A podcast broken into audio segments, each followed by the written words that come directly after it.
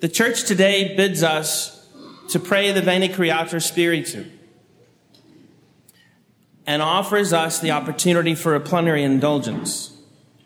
We'll do so in English, and after communion, we'll chant it in Latin in hopes that if right now you don't have uh, freedom from attachment to sin, maybe after you receive Holy Communion, you'll have freedom from attachment to sin. We can hope. Why is it that we should pray, that we even need to pray, Come, Holy Spirit? Isn't He always already everywhere and in everyone? Can anything exist without the Holy Spirit? Of course, the Holy Spirit already is everywhere and in everyone. Of course, nothing can exist without God the Son and God the Holy Spirit.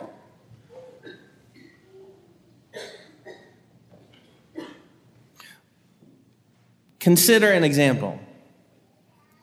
Someone, maybe you at a point in your life, or someone you know, who thinks themselves to be unloved and unlovable. A sad character, full of misery. This is the kind of person that pushes people away. This is the kind of person that doesn't believe the good things that people say about them. This is the person that hurts others and ignores them without even really understanding what they're doing.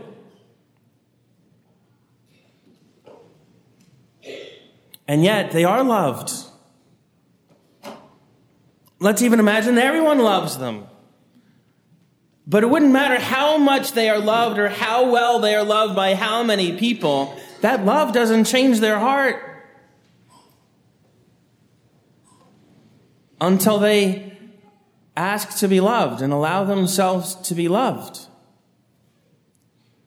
Maybe you've seen that transformation in a human being when they go from considering themselves to be just pitiful to, to the blessedness of knowing how, how, how beautiful they are.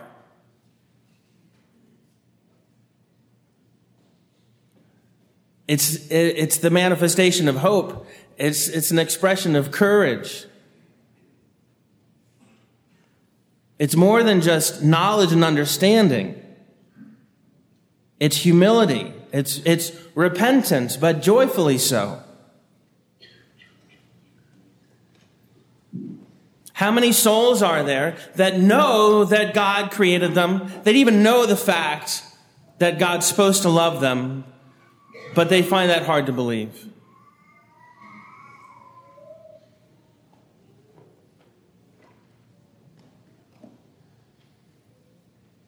Obviously, God already loves them. Obviously, the Holy Spirit already works in them, whispers to them prepares them to be able to respond to the grace of God, to the word preached, to the proclamation of the good news. But even in the Acts of the Apostles, such people would be described as not having the Holy Spirit.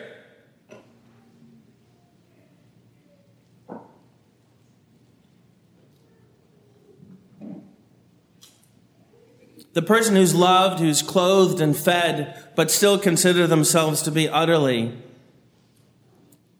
bereft, is benefiting from the love of others, but has, has no appreciation of what's happening and is obstructing all of its potential.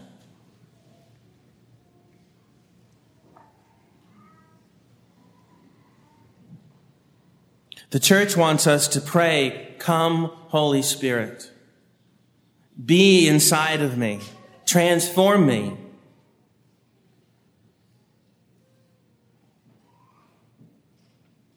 These are words that can affect what they signify. It's not just sacraments that do that.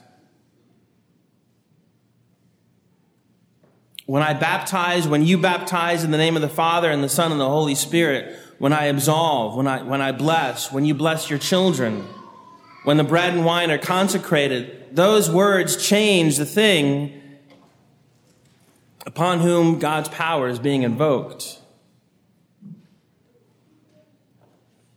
You can do the same for yourself and pray with all your heart, Come, Holy Spirit. The Lord Jesus had the prayer, had the apostles praying for nine days to be prepared to receive the Holy Spirit. They knew it would be not just the beginning of a new stage of life, He would be their life.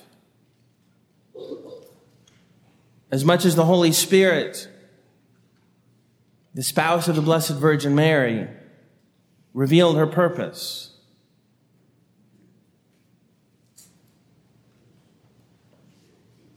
Consider God the Father as the lover, and God the Son as the beloved, and the Holy Spirit as love. When we receive the Holy Spirit, we realize that this divine mystery is not just to be admired, but it's to be experienced. It's something in which we are drawn into as members, as members of Christ. And we realize we are only whole when we are body and soul and Holy Spirit.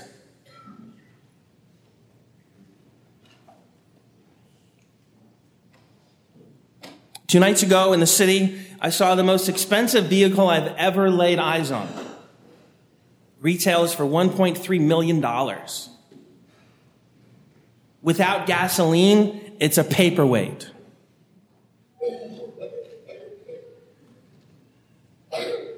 The human soul is of inestimable value. But without the grace of God, without our opening ourselves to his indwelling by our repenting of all of our sins and believing all of his truth, we are food for worms. But with the Holy Spirit,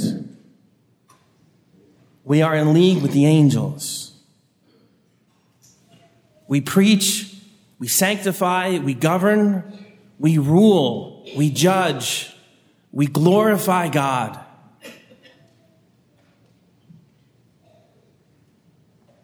Any good we've ever done or will do is the work of God. In a proper Christian understanding, knowing our dignity and our worth and our being in the image and likeness of God, factoring all of that in, we're, we're nothing. We are a Christian nothing. The only thing that's good is God. The only thing that gives us joy is God. If that is only a fact, it won't change our heart. But if it's because of the presence of the Holy Spirit, it gives us a reason to live and to die and to live forever. So please join the church and me. We'll pray on page 809 in your blue hymnal. You'll need your glasses or hold it really close.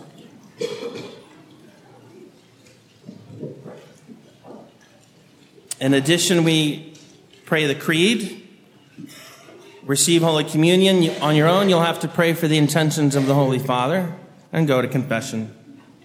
In the name of the Father, and the Son, and the Holy Spirit. Amen. Creator Spirit, come visit the souls that are yours. Fill with heavenly grace the hearts that you created. You are called by the names of Paraclete, gift of God Most High spring of life, fire, love, and the soul's anointing. Seven gifts are yours to give. You are the finger of the Father's right hand. You, the clear promise of the Father.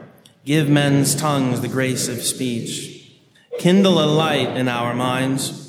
Pour love into our hearts and uphold with your unfailing strength the frailty of our human nature. Drive our enemy far from us and give us always the gift of peace. So may it be that with your grace, ever guiding us in this way, we may avoid all that is sinful. Grant that through you we may know the Father and the Spirit. And may we ever believe you to be the Spirit of both the Father and the Son. To God the Father be glory, to the Son who rose from the dead, and to the Paraclete for all ages. Amen. In the name of the Father, and of the Son, and of the Holy Spirit. Amen.